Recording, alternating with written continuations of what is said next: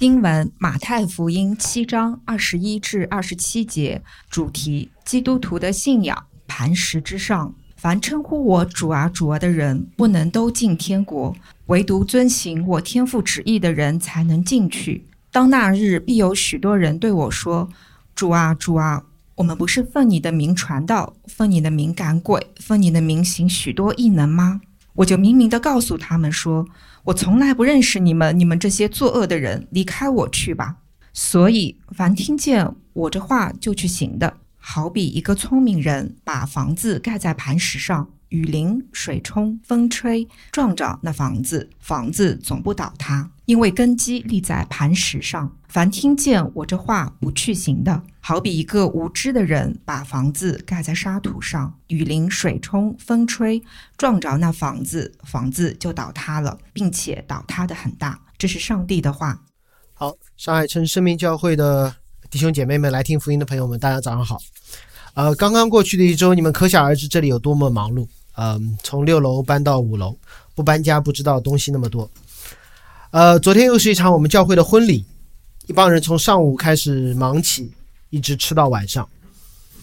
每次我谈到婚礼的时候，跟别人说我参加了一场婚礼，身边就会有人马上问说，谁结婚我怎么不知道？为什么没请我？我可以去帮忙撒个花，起个哄，需要随礼我也准备好了，标准心中明白得很，对吗？我们身边总有这样的人，非常关心自己在各种事情上的参与度，教会里也会常见。这时我总会怼回去，你连结婚的是谁都不知道，说明你根本不是他们的朋友，他们为什么要请你？如果你可以理解婚礼，参加婚礼的这个逻辑，你就可以理解登山宝训中神国度降临和我们行为的关系。神的国度就是这样降临了，就好像昨天有这么一场婚礼。但是呢，但是有一些人觉得说，为什么不是我？有些人觉得想去想去凑热闹，有一些人真正的与这个国度有关。登山宝训并不是在告诉我们，我们要怎么做才能够参加这场婚礼，或者是婚礼上面缺一个缺一个撒花的，缺一个起哄的，缺一个随份子的。他在告诉我们说，一场婚礼正在进行，在提醒我们到底谁是真正的宾客。耶稣基督这段讲道，也就是登山宝训的结尾之处，列举了两种人。主在告诉我们说，这两种人分属不同的国度。他提到了两幢房子，看上去很像，但它分别建立在两种根基之上。同时在这比喻的最后，他提到了说，我们应该如何来找到那个不会塌的房子，就涉及到了苦难的意义。很有意思，这是登山宝训的尾声。我们总觉得所有的尾声都应该是给我们一个行动点，撸起袖子去干，不是。尾声让我们看到了两个不同的国度和属乎这国度的人，看到了两个不同的基础和这基础上的房子，以及如何显出真正天国子民真正磐石上房屋的意义，房屋的内容，那叫苦难。这是我们今天要分享的三个方面：两种人分属两个国度，两种房建在不同的基础，以及苦难的意义。让我们来先看耶稣提到的两种人。二十一节说，凡称呼我主啊主啊的人，不能都进天国。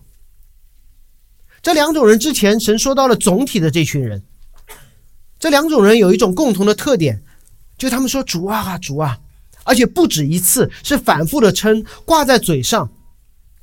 耶稣没有说你们都不能进天国，是你们不能都进天国。同样两组人，同样的一群人当中，都在喊主啊主啊，耶稣说有一群当中有一些不能进天国。耶稣当时在哪里？他在山上。上周我们回顾了登山宝训所讲到的那个场景，是有很多很多的人听到了他的神迹，其中有一些人被他医治，有些人身上的鬼被赶出得了洁净，听他觉得听他的讲道觉得好有道理，于是大部队就跟着耶稣一起来到山上听他的教导。结果耶稣对着这一群付着代价，哼哧哼哧爬到山顶的人，他说凡称呼我主啊主啊的，不能都进天国。是谁在称呼耶稣主啊主啊的？不就是他面前的这群人吗？他们有些人经历了医治，有些人放弃了自己的家业，有些人离开了犹太的会堂，有些人成了耶稣的同工。就好像此时此刻我站在台上说，刚才你们这群一起唱赞美上主的，一起祷告说阿们的，一起觉得说上主是我坚固，不，一起说教会根基是真的要建立在基督上面的这群人，你们不能都进天国。你们在座的这些人当中，不是所有的人都能进天国的，哪怕你们刚才背了主导文，奉献了，唱了那赞美上主的诗歌。耶稣真的是这么说的。耶稣从来没有学过消费者心理学，因为他不是供应商，他要设立一个天国的移民局，把非法移民给驱出去。之前的两个比喻让我们看到天国的门槛是低的，但路是窄的。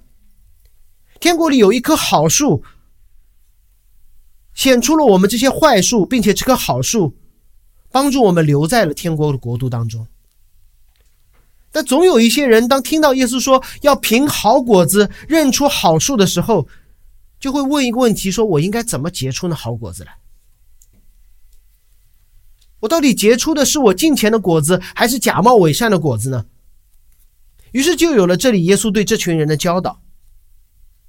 他说，哪怕你们嘴里说主啊主啊，哪怕你们做了很多好事，你们天天来参加聚会，你们奉献金钱，可能你们不在天国里。我们把唯独遵行我父旨意这一小节暂时放一放，先看哪些人已经好像加入了耶稣的教会，却不能进入天国的。二十二节、二十三节说，那日必有许多人对我说，直到某一天，有许多人开始说了，主啊主啊，我不是奉着你名传道吗？奉着你名赶鬼，奉着你名行许多异能。耶稣说，我明明的告诉你们，我清清楚楚的告诉你们，你们没有听错，我从来不认识你们。不是我今天就不认识你们了，是我从来没有认识过你们，你们这些作恶的人，离开我吧。让我们看这是一群怎样的人。他们喊着主啊主啊，嘴上认耶稣为主。他们开始提一个问题，我不是奉着你名传道吗？你怎么不认识我？我不是奉着你名赶鬼吗？你怎么不认识我？你不是，我这不是奉着你名行了许多的异能，不是行一次哦，一次可能是偶然事件，我行了一次又一次。有没有想过为什么他们会问这样的问题呢？似乎在那日，在某一个日子，这些人对进天国这件事情没有完全的把握了，他们开始心里发毛了。他们听到耶稣说好树结好果子的时候，他们开始不确定了，我所有的这些好行为是结出的好果子，还是外表的敬虔，内心的邪恶，结出的假冒伪善？怎么办？他们需要寻找一些得救的确据，于是开始去数自己的经验，自己的成就，自己的好行为。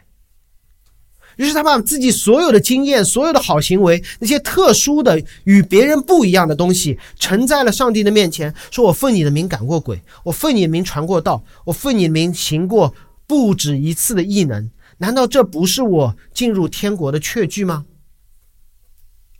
如果你要加入我们教会的，成为教会的成员，你会收到一张还挺长的申请表，里面有一些很容易填的，比如说你叫什么名字，对吧？这很容易填的，一下就填好了。联系方式，但有一些并不容易。其中有一个说，如果你死了，面对最后的审判，就是这里所说的到那日，审判者如果问你说，我凭什么让你进天国？你会如何回答？在我收到的几百份，没有几百份，一百多份申请表当中，真的有人告诉我说，我读过一遍圣经了。有人告诉我说，我曾经是某个宣教机构里面培训过的同工，我传了福音了。也有这样的答案说我在上一间教会带小组的，我有丰富的带领的经验。有人告诉我，曾经有人按手在他身上，他拼命的祷告，他的病好了。真的还有一个，这不，至今只有一个。他说我在一次特会当中说过了方言。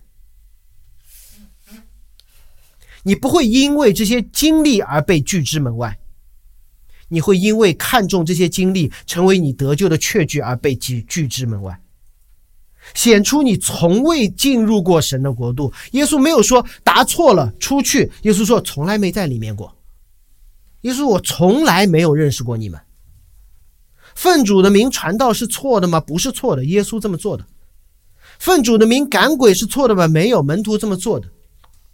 奉耶稣的名行异能有问题吗？没有，保罗做了好多。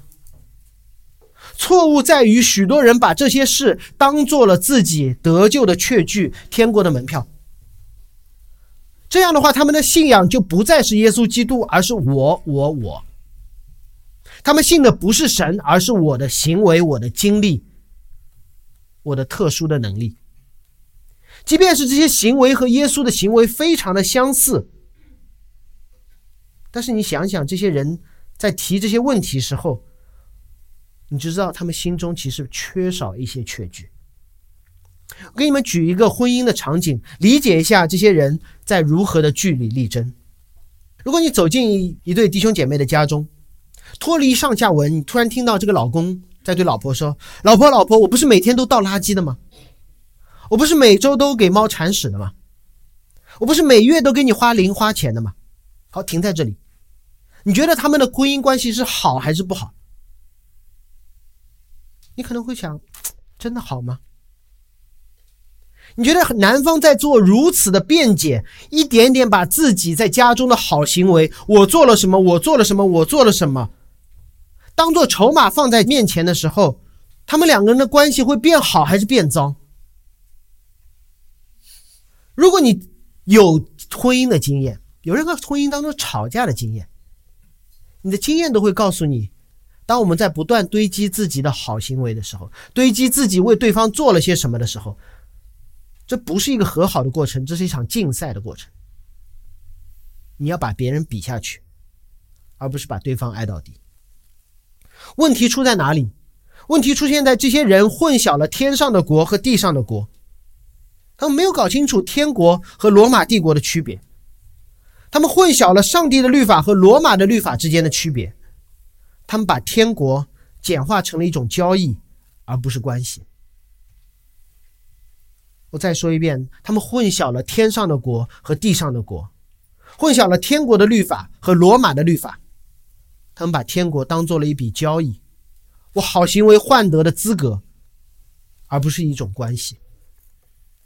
耶稣通过这段教导，也在告诉他们的门徒，他的门徒们，不要把天国当做一个更强大的罗马帝国，完全不是那么回事。天国是天国，罗马是罗马。耶稣之所以这么教，是因为他的门徒总有用一种罗马的思维在套入天国。什么是罗马的思维？如果一个人他不是生而为罗马人，他如何才能够进入罗马的帝国？他如何才能够获得罗马的身份？首先，他需要对罗马表现出极大的忠心，需要忠心耿耿。你怎么证明你的忠心呢？你替罗马打仗吗？你去罗马参军吗？这不能使你成为罗马的公民，只能成为罗马的雇佣兵。然后你需要在战场上不断的征战征战，还不断的活下来，说明什么？说明你有特殊技能。说明你有特殊技能，连续十次战役你都活下来了，不管你是会躲还是会打，你都有特殊技能。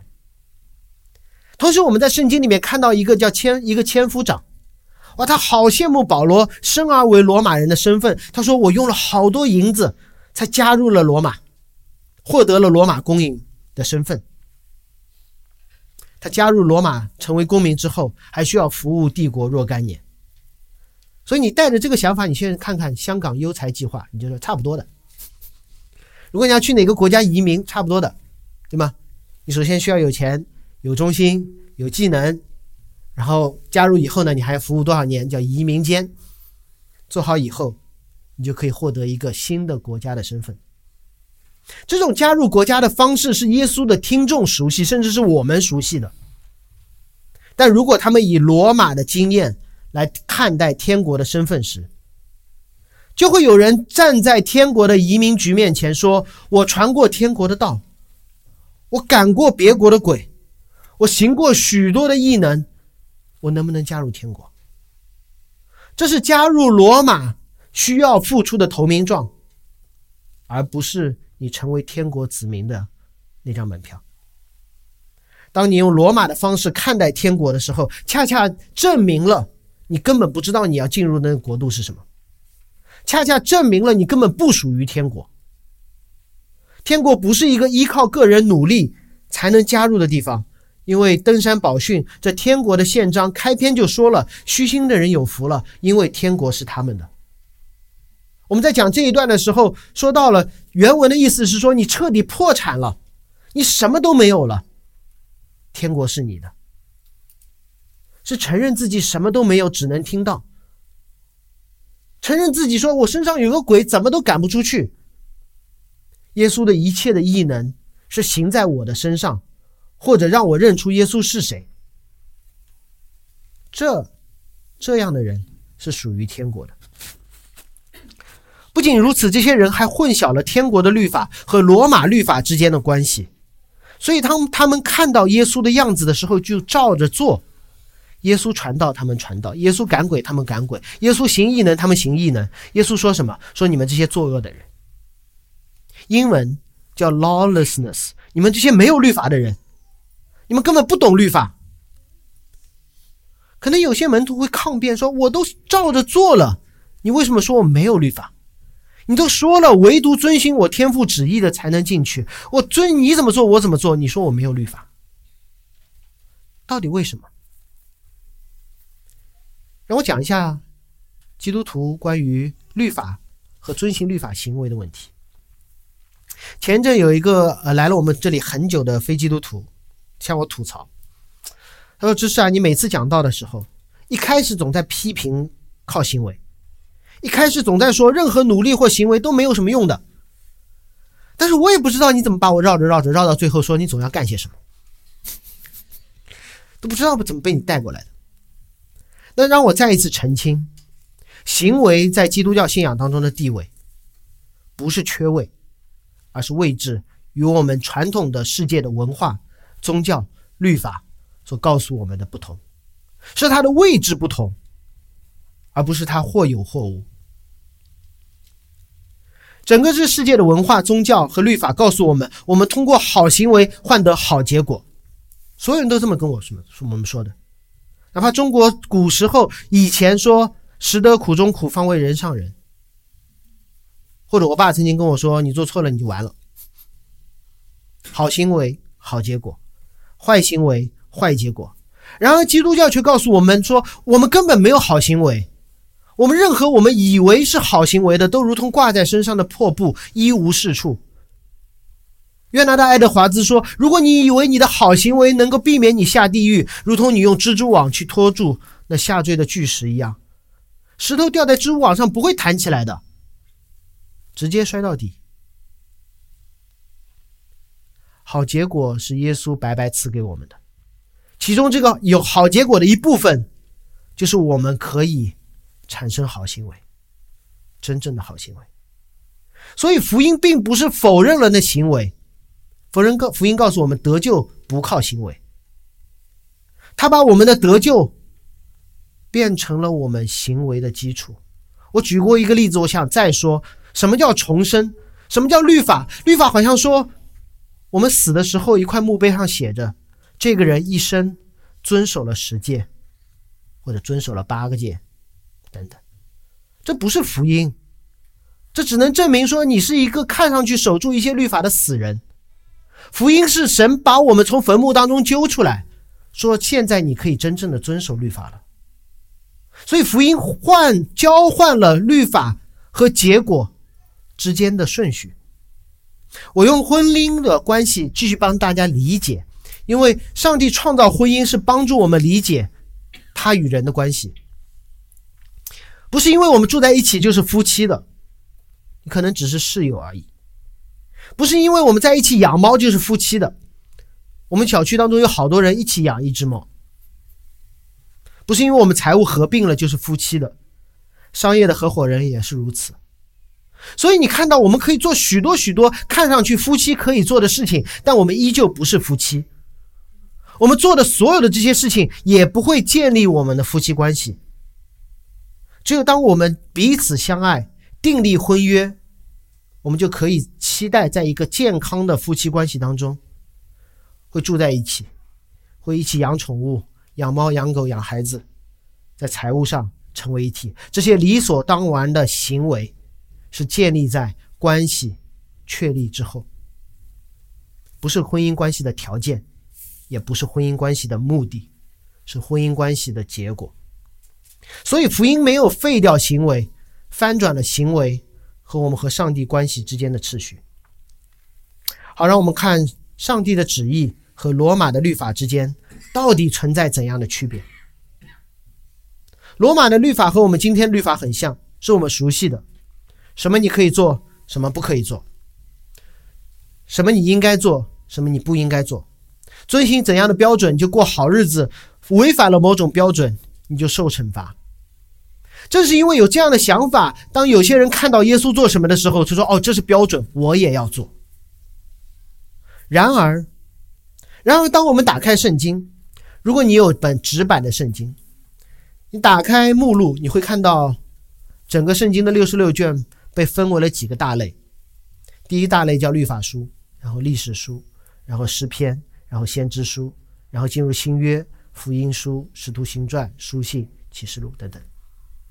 哦，你就看到说第一部分叫律法书。当你打开律法书的时候，你看到的是创世纪、出埃及记、利未记、民数记和申命记，这五卷书在圣经里面被称为律法。当你认真去读的时候，哪怕读一两章或者随机翻开一两章，你会发现这和我们今天对律法的理解完全不一样，或者说不完全一样。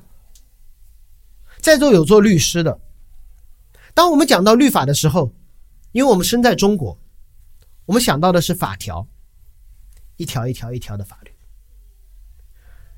如果你更多的了解世界圈内的法律，你会知道说有一种法律叫叫判例法，在美国你会看到很多很多的判例，这个罪当年怎么判的，那个罪当年怎么判的，有怎样的处境，全是一个个的小故事。但是当你读圣经当中的律法的时候，你会发现有一些法条，有一些判例，但是整个摩西五经更重要的是把这些东西挂在了一个历史的主线上。这历史的主线从上帝创造天地开始，人类的堕落，以及上帝施行的救赎，我们把它称为救赎的历史。所以上帝所说的律法不是我们以为的法条或者是判例，上帝所说的律法是一个拯救的故事。圣经的律法，上帝的旨意是要来归正，要来改变我们对律法的理解，而不是让我们用此刻我们对律法的理解去认识它。或者说今天我们对律法的理解只是圣经律法的一部分，我们的理解需要更加的完全。相比罗马法做什么坏事受什么审判惩罚，圣经的差异是什么呢？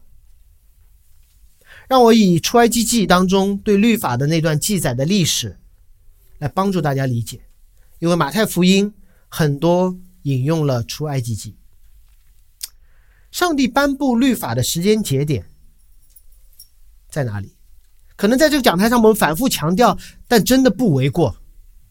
上帝不是在埃及颁布了律法说，以色列人你们守住我就带你出去，上帝是把以色列人带出了埃及，过了红海，到了西奈山下，才给了他们的律法。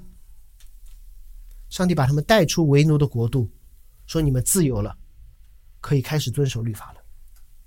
十诫之后，耶和华开始细化这些基本法的应用，不洁净了怎么处理？犯了罪了怎么惩罚？误伤了别人家的牛怎么办？偷了别人家的钱怎么判？有好多好多的细则。人们都喜欢说，神啊，你到底要我做什么？神说，好，我告诉你标准是什么。当所有人拿到了上帝所赐给的律法的时候，回想一下，这些人是什么人？这些人是奴隶，对吗？他们刚刚从埃及出来，结果神的律法说你要善待你的奴隶。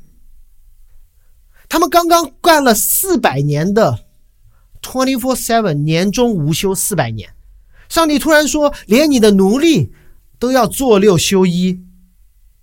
于是这些奴隶们看到这个律法，他们说什么？太好了，我愿遵行，我愿遵行。神，你的律法太好了，要是你的律法在埃及颁布，法老他们遵守，何至于我们今天过这么苦的日子呢？很可惜，他们在埃及真的待得太久，久到一个地步，他们比法老更像法老，比埃及更像埃及。当他们来到自由的国度的时候，他们习惯了埃及的生活，成为了他们曾经痛恨的、曾经奴役他们的埃及人。他们自然而然地开始违背上帝的律法。所以一个希伯来人在那一刻看到上帝律法的时候，当他们进入应许之地拿着上帝律法的时候，他们不会再说我要遵行，我要遵行。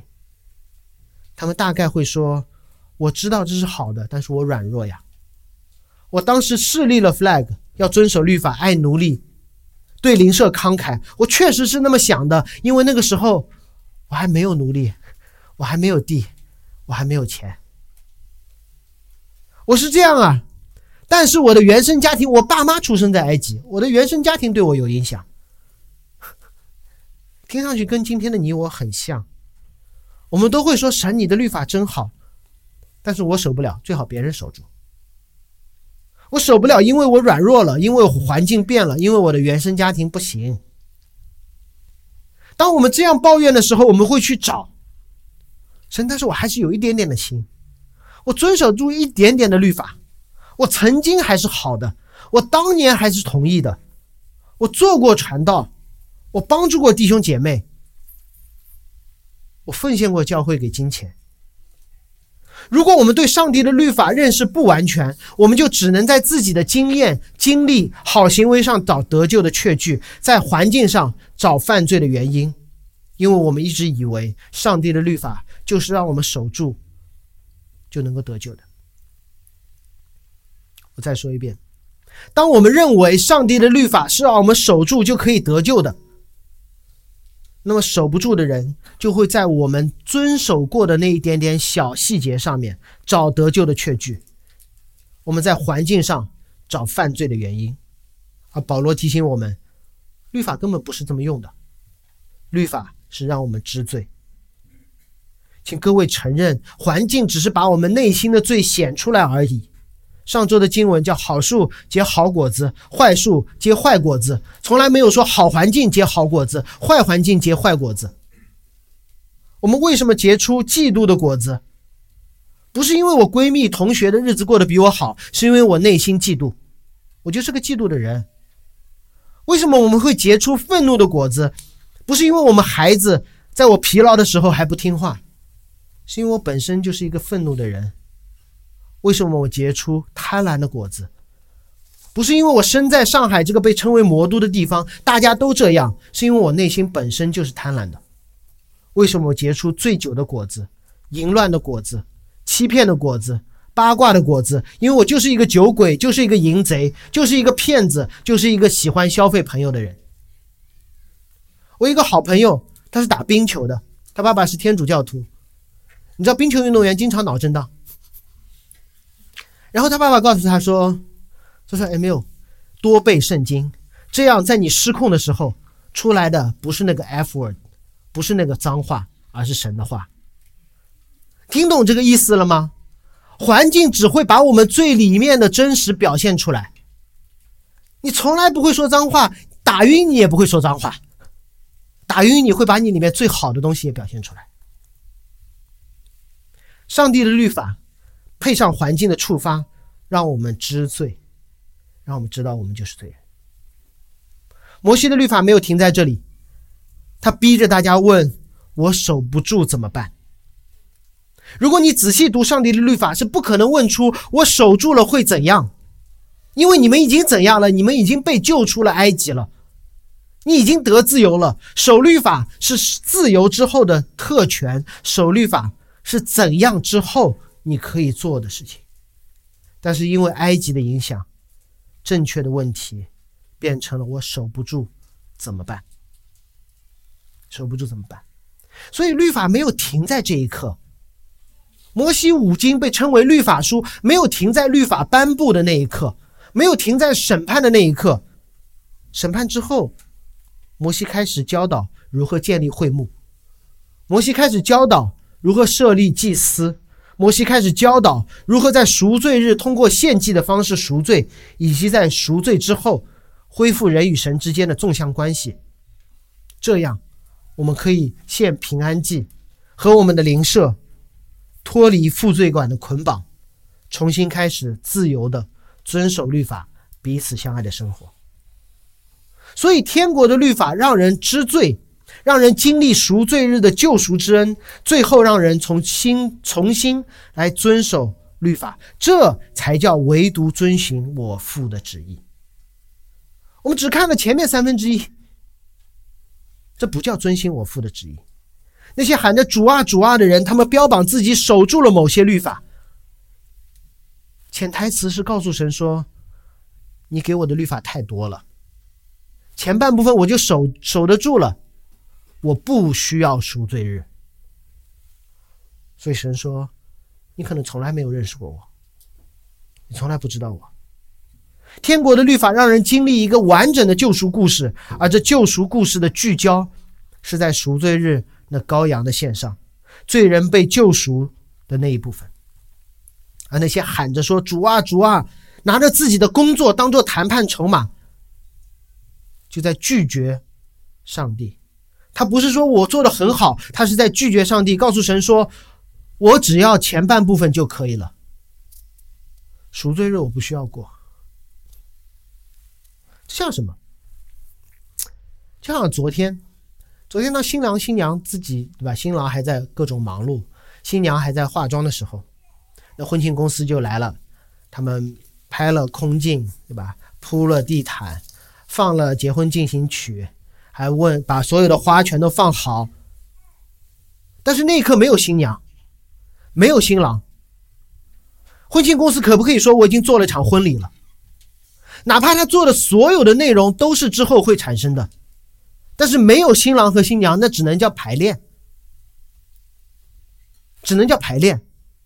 但如果婚庆说好，我今天把歌放了，把花洒了，把红毯铺了，把菜上了，我才不管新郎新娘来不来了，我今天完成了一场婚礼。不是，这是天国的盗版。当我们只关心我的行为我的行为的时候，你根本没有搞清楚天国是关于另一个王。整个上帝的律法是包是包括了我们守不住的标准，无瑕疵的羔羊替我们死，把我们挽回，是关于那只羔羊的，不是关于我的。一切关注我的行为的宗教生活都是天国的盗版，毫无意义。虽然许多时候盗版很像正版，排列也很像婚礼。所以耶稣就举了另外一个例子，这例子是关于房子和根基的，这是我们今天要说的第二点。他讲了两种人，一种是被称为聪明人，把房子盖在了磐石之上，另外一种人被称为无知的人，把房子盖在了沙土之上。这两种人也有共同点，那就是他们都盖了房子，而且都盖成了，可能两个房子长得也是一样的，都搞了奠基仪式、封顶仪式、暖房 party， 但是差别在哪里？差别在于那聪明人的房子总没有倒，那个无知人的房子倒得很严重。耶稣告诉他的听众，表面上一样的房子会有两种不一样的结局。结合上文中的两种人，就在告诉我们说，教会里面会有两种人，看上去长得是一样的，他们的行为是一样的，但他们的结局可能是不一样的。你知道为什么耶稣基督对法利赛人不遗余力的批判？是因为他们不是因为他们行为不好，是因为他们行为太好了。他们的行为好到一定地步，太像一个基督徒应该有的样子。法利赛人比基督徒还像基督徒，他们好像只是在说这场彩排像极了一场婚礼，只是没有新郎新娘罢了。但是因为根基不稳，他们会彻底的塌房。可能在座有些人也会想，那我就摆烂躺平，不盖就是了嘛，不盖房就不会塌房了嘛。注意这里的经文，凡听见我这话就去行的，好比一个聪明人把房子盖在磐石上。啥都不干意味着你啥都没听，啥都不干说明你听都没有听，啥都不干不是你听信耶稣之后的一个选择，啥都不干说明你根本不信耶稣。这就好像一个丈夫对妻子说，我爱你，但是我不愿意为你付出任何的代价，我愿意听你说的所有的话，但是你所有的要求我都不会达成。我要和你结婚，但是允许我继续住在我的男生宿舍。这人爱的根本不是他的妻子，而是他自己，听的不是他的老婆，而是他自己。事实上从一开始他过的都是单身生活。你可能会觉得荒谬，但是让我们想想自己的信仰旅程，多少次我们会说对我信耶稣的呀，但是多少次我们会说圣经确实如此说，但是多少人曾经对我说这是你说的我都懂，但是但是之后的内容才是你真正的信仰。很可能你从未信过耶稣，从未信过圣经，只是你在有空的时候来聚会，富裕的时候奉献一点，缺乏的时候去祷告，心情好的时候传福音。这些时候你可以表现得很像一个得救的人，很像一个基督徒，但可能耶稣从来不认识你，你也从来不认识他。所以盖怎样的房子不是重点，盖在哪里才是重点。什么是磐石，什么是沙土？当我们说到磐石的时候，我们需要站在一个更大的旧约的背景下面去想。在旧约当中，磐石有许多的比喻，上帝直接指着自己说，我是以色列的磐石，雅各的大能者。有时候磐石是整指着整个一套的教义，有时候耶稣会告诉他们说，我就是磐石。也有可能磐石在这里我们听到的是耶稣所说的话，这些话，这是整个登山宝训的内容。到底彼此之间的这些解释有没有矛盾？让我回到旧约当中一个关于磐石的故事。事实上这是旧约当中第一次以磐石为主角记载下来的历史，帮助大家理解到底什么是磐石。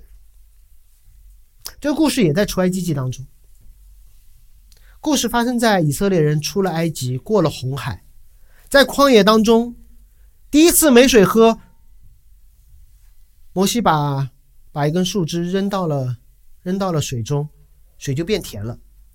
然后他们没有东西吃，摩西从天上降下玛纳和鹌鹑把他们喂饱。结果呢，出埃及记十七章，他们就开始前行，到了一个地方安营，叫非利定。所有人都知道那里就是一个旷野。他们又渴了，确实这环境很糟，他们又渴了。在旷野当中的渴意味着你要死。现在你听讲道觉得渴，只说明渴，你不会觉得我要死了，反正你等会儿可以外面有的是买东西，边上也有水喝。然后他们就与摩西争闹，他们开始抱怨摩西，说给我们水喝。百姓那里说我要喝水，我要喝水，并且他们开始抱怨摩西，说你为什么把我们带出来？这样我会渴死，我儿女会渴死，我的牲畜都会渴死。他们向摩西发怨言。如果你去了解争闹和怨言这些词原本的意思，他们不是说摩西你怎么这样啊，他说完了，我们要离婚，我们分，我们不过了，我们不要你了。这是一个法庭上的用语，就是我们分。摩西在这时候就呼求耶和华，他说我该怎么办？他们几乎要用石头把我打死，所以这些以色列人要用石头把摩西打死。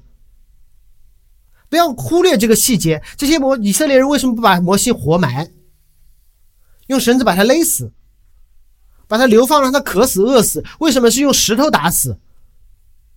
因为这些以色列人在用一个上帝审判人的方式去审判摩西，这是一种特殊审判的方式。就像中世纪的时候，断头台不是什么人都可以用的，只有皇帝杀贵族才能够用的。你们看包青天也是一样，什么狗头铡、虎头铡，有特殊的使用方式的。石头打死只有上帝击杀悖逆上帝的人，所以这些人说我以上帝的名义要杀死摩西。耶和华对摩西说，你手里拿着你先前击打河水的杖。哇，知道如果我是摩西这时候我会多开心吗？上帝说你去拿那个杖。摩西说太好了，我有一个杖。这是什么杖？这是在埃及的时候摩西击打尼罗河，审判尼罗河，尼罗河河水血流成河。摩西击打土地就有石灾，摩西击打天空就有更大的灾难来了。这根杖是当时上帝让摩西用来审判全埃及的。上帝说摩西你拿着击打河水的杖。摩西说太棒了，这帮人又跟你闹还要弄死我，现在我要代表上帝审判这帮罪人。但好像这件事情没有发生。上帝让摩西说，你拿着这审判的杖，带领以色列的几个长老从百姓面前走过去，而不是面对百姓，是百姓在后面，摩西带着几个长老站过来。这是一个打仗的阵势，这是一个法庭审判的阵势，就是你们这些长老代表这些人形成一个陪审团，形成一个审判委员会。审判谁呢？耶和华说，我必在河裂的磐石那里站在你面前。上帝说现在这帮人犯罪了，要拼命的杀你，这帮人渴了要骂你，现在我给你一个解决方式，就是你用我审判的杖来审判我。明明应该这根杖应该打向后面的那些以色列人，那些抱怨的，那些争闹的，那些不知好歹的，但神说不不不，解决这个问题的关键是你要用审判埃及的杖来击打代表上帝那块磐石。当摩西击打磐石的时候，磐石里有水流出来，那些争闹的、悖逆的、犯罪的百姓喝了就得了生命。这是圣经当中记载的第一个关于磐石的故事。那这磐石到底是谁呢？保罗直接给了剧透，他说弟兄们，我不愿你们不晓得，你们的祖宗从前从云下海中经过受洗归了摩西。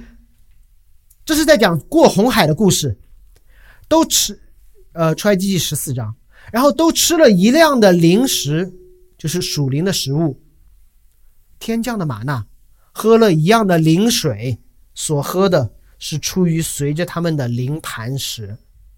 所以保罗回顾了这段历史，并且说那磐石就是基督，那磐石就是基督，那磐石既是基督也是整个的这个救赎的故事。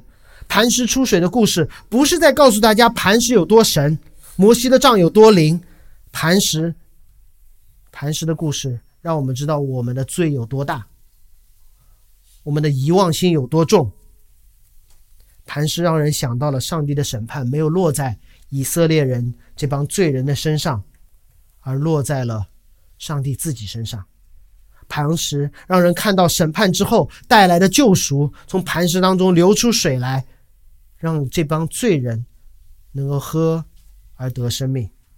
磐石向人启示了以基督的救赎为中心的那个救赎的故事，直到把人把耶稣钉上十字架，说钉死他钉死他的那群人耶稣说：“父啊，赦免他们。”当那百夫长刺耶稣的肋旁的时候，耶稣肋旁流出的如同磐石的水一样，带来了生命。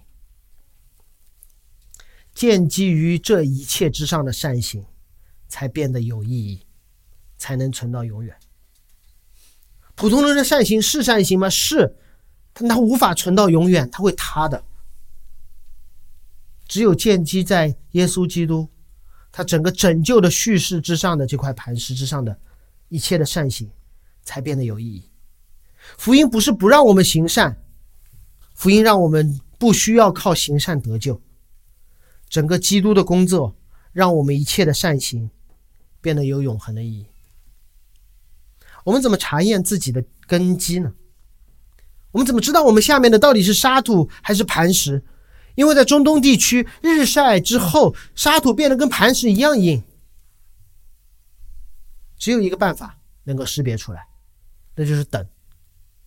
等到雨淋、水冲、风吹，撞着那房子。总而言之，就是苦难。苦难的意义不是摧毁房子，苦难的意义是显出我们的房子盖在哪里。在阳光明媚、明媚、岁月静好的日子里，盖在什么基础上的房子都挺美的。雨淋、水冲、风吹，撞到那房子的时候，那真正在下面的基础就显露出来。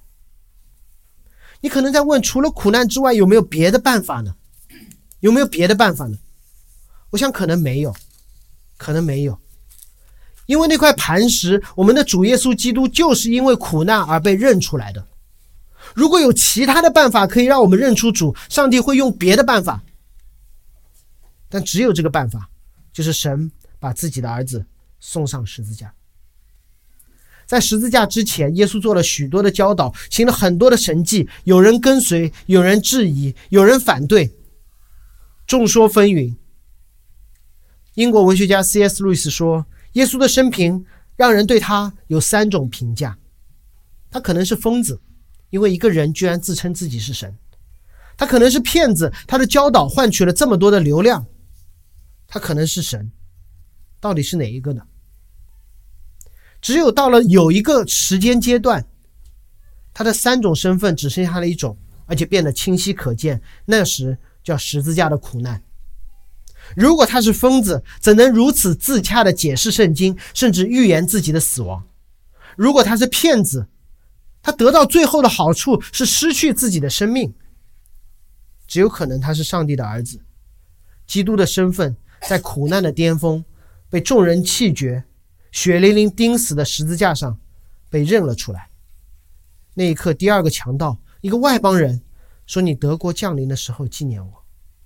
那个百夫长用枪刺他的，他说他是一个义人，把荣耀归给神。很可能他们听见了十字架上耶稣所说的话，在死亡的苦难面前，他显出了自己是那块不变的磐石。同样，人们通过苦难识别出了站在磐石上的门徒。有人记得彼得在在嗯、呃、所罗门廊下的那篇讲道，带来了五千人的归信。五千人是什么时候归信的？不是彼得在讲道之后的呼召，是彼得在讲道之后的被捕。那一刻，这群人知道不是彼得说的有道理，而是这个原本连小使女都害怕的人，连罗马帝国的军，连圣殿的祭司都不怕。为什么？他连死都不怕。为什么？是因为苦难显出了他所相信的那个真理，不是做好事有好结果，是罪人死人可以复活。我们怎么认出自己是站在磐石上的基督徒，建造在磐石之上的教会？我很遗憾地告诉大家，可能只有逼迫和苦难。不是自找苦难和逼迫，那叫人工降雨，而是在苦难艰难当中的每一个决定，显出了我们真实的信仰。如果哪一天你突然发现说，原来我信的不是那么的真实，不用沮丧，因为律法把我们指向了基督。如果你觉得说，我的经验告诉我，我不会跌倒的，那这篇讲道对你来说是一个警告，悔改并牢牢抓住基督里的身份。最后和大家分享一个昨天婚礼预备过程当中的小片段。你知道婚庆和殡葬有一个共同点，就是基本上没有什么回头客，所以这些供应商就会拼命的薅羊毛，拼命的用各种理由涨价。所以上周日的中午，我们几个筹备同工在一起吃饭的时候，新娘就有些沮丧，觉得各种不靠谱，场地有问题，灯光有缺，然后妆容也有问题，流程的细节，哇，好多好多的问题。然后我就告诉这对新人，我说你所有担心的这些东西不会让你婚礼变成别的东西，你所有关心的这东西再好也不会让让这场婚礼成为婚礼，是你们两个让这场婚礼成为婚礼。在准备的过程当中暴露出我们的焦虑，我们的掌控，我们的控制权，控制欲，暴露出我们原本在关系当中隐而未现的那些问题。这是大家成长的过程，意识到自己的问题，并且去依靠耶稣的恩典。昨天昨天讲到的经文是诗篇二十三篇。当我告诉他们说死因幽谷不是婚姻结束的咒诅，死因幽谷是暴露婚姻中问题并且成长的机会时，我看到我的面对我的那对新人，台下的父母都哭了。因为这对经文之前说耶和华是我的牧者，耶耶稣这块磐石彻底的改变了我们对苦难的看法，赋予了苦难全新的意义。耶稣这块磐石改变了我们对善行的看法，让我们的一切善行可以放在它上面存到永远。过去三年我们每年都会对自己说明年会更好的，我们指的是环境，其实并没有，对吗？我想说明年会更好的与环境无关，与我们搬家无关，甚至与环境的恶劣有关。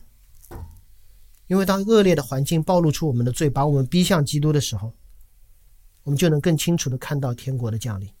我们一起祷告。主啊，我们谢谢你，你讲给我们登山宝训，让我们看见天国，改变我们对天国的理解，改变我们对上帝律法的认识，改变我们对行善，对一切善行的依赖，让我们更认识你的福音，进而站在你的磐石之上。站在磐石之上的我们是安全的，因为磐石是不变的。求主帮助我们，用环境逼得我们回到你福音的根基上，不断的建造建造建造那不会塌的房子。奉耶稣基督名祷告，阿们。